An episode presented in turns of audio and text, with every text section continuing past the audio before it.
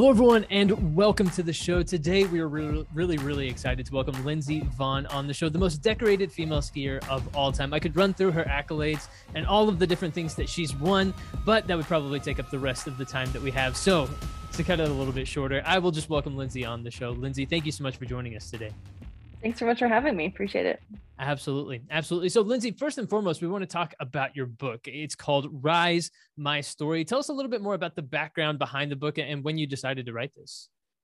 Um, well, I kind of decided to write this book when I was finishing my career. and I actually it took me about three years to write it because I started writing it um, you know again right when I was finishing my career and I was really in a different mental mind state that I am right now um, so I wrote a whole book. I edited a few times. I really didn't like it, and then I just decided to start completely over and write it again. And I'm really happy with the way it turned out. It's more of a reflective memoir about my life, uh, the lessons that I've learned. You know, a lot to do with skiing, but also a lot to do with my life, just in general, off the slopes and um, different things that were going on, and um, depression and family, and just all the wonderful things that life throws at you. So hopefully it will you know help other people and inspire other people to you know overcome their fees and whatever they're facing in their lives.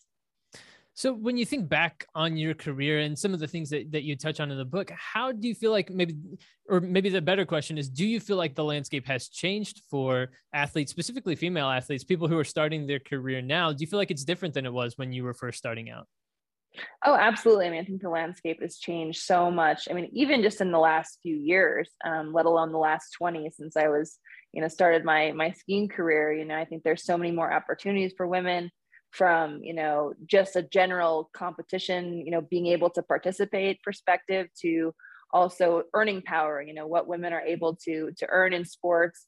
I think it's much more equal across the board. I mean, obviously there's there's still a long ways to go in certain sports, but um, I, I'm really excited about where women are in, in sports in general.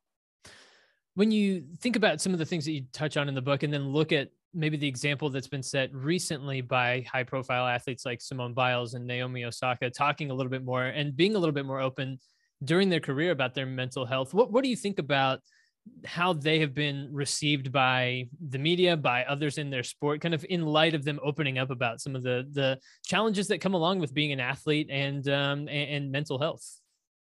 Well, I think people are a lot more receptive to this type of conversation than they have been in the past. I think a lot of it honestly has to do with COVID.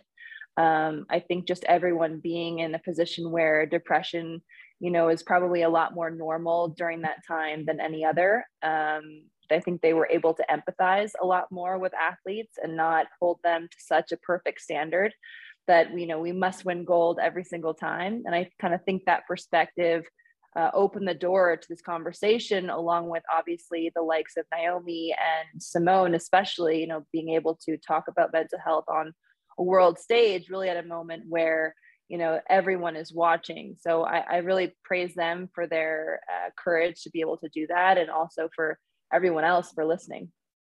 We've seen different athletes handle kind of the the, the post retirement from competition life differently right? How, how has that been for you? What, what has that transition been like? It's been interesting. Uh, you know I, I wasn't sure what to expect honestly. I had you know so much set up.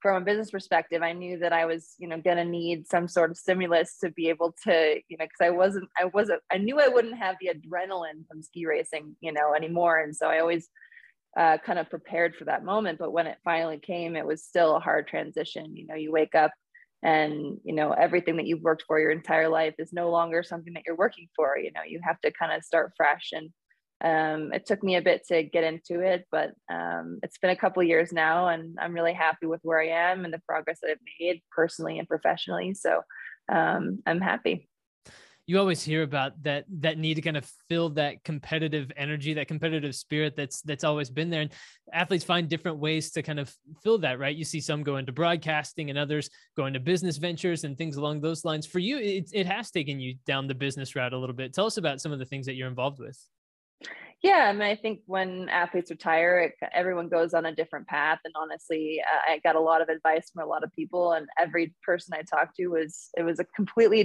different form of advice. Um, but I'm I was really interested in venture capital because you know there's definitely an element of risk, and um, the challenge of you know figuring out if this is something that you want to invest in if this is something company and founders that you believe in um, and so you know the last year i've really diversified my portfolio and invested in a lot of different companies and also now advising uh, some some venture capital funds which is really exciting as well and um, on top of that i'm still doing what i was doing before which is working with my sponsors like red bull rolex land rover so those types of things are are still keeping me very busy as well. You said you received a lot of advice from other athletes. If if an athlete came to you and asked for advice, what sorts of things would you tell them? I would say find what you're passionate about. I mean, obviously, you know, as an athlete, you're passionate about your sport, but when that's gone, you have to find a new passion. You have to find something that challenges you, that excites you. And I think that's where a lot of athletes really struggle. Um, and so, you know, I would just say, you know, take some time uh, to figure it out but you know when you finally do move forward make sure it's something that you truly care about so when Tom Brady needs help retiring once again, he should come yeah, to, Tom, to Lindsey Vonn. So, you know, I'd yeah, I tell him, you know, always come to me. yeah, yeah. Uh, send Lindsey a DM and, and figure out how to do that yes. that whole retirement thing. So, what, what what's coming up in the future? You you've written books, you are involved in business. What what else is out there that you see like, oh hey, that's a mountain I want to climb. That's a challenge I want to take on. There's a lot. I mean, I think right now I'm really excited about my goggle company, YNIQ. Um, I've really put a lot of energy into that um, as I'm uh, one of the majority shareholders. And so I'm really pushing that hard and designing and, you know, building the brand and the strategy and the marketing. And then I also have my ski line with Head, which has been really, really fun. And I really liked to be involved from all, all aspects of the business. Um, from design to marketing, as I said, and just um, kind of get my hands on every part of the company. So those are kind of the things I'm most excited about. I also have my own production company and um, I've executive produced and directed a few projects that have been really exciting with Picabo Street and um, which was on Peacock. And uh, I've got you know some some big meetings coming up. So hopefully some of the new projects uh, go through is there a good place people can go to kind of keep up with everything that you have going on? Because it sounds like you have your hands kind of uh, all across like every different area. Is there somewhere like a, a, centralized location for people to keep up with what's going on with lindsey vonn? Um i mean i don't i don't know if there's one central place. Maybe instagram is the best but even then i don't know if you keep up. But uh, i try to kind of keep everyone apprised of what i'm doing and kind of keep everyone along for the ride. It's definitely uh there's a lot going on but yeah probably instagram is the best place Sounds good. Sounds good. Well, people have rarely been able to keep up with you throughout your entire career, so it just kind of makes sense that even in uh, in I like going life, fast, you know, full full throttle, full full speed ahead all the time. Exactly, exactly. And uh, plug the book one more time. Where can people find it, um, and, and that sort of thing?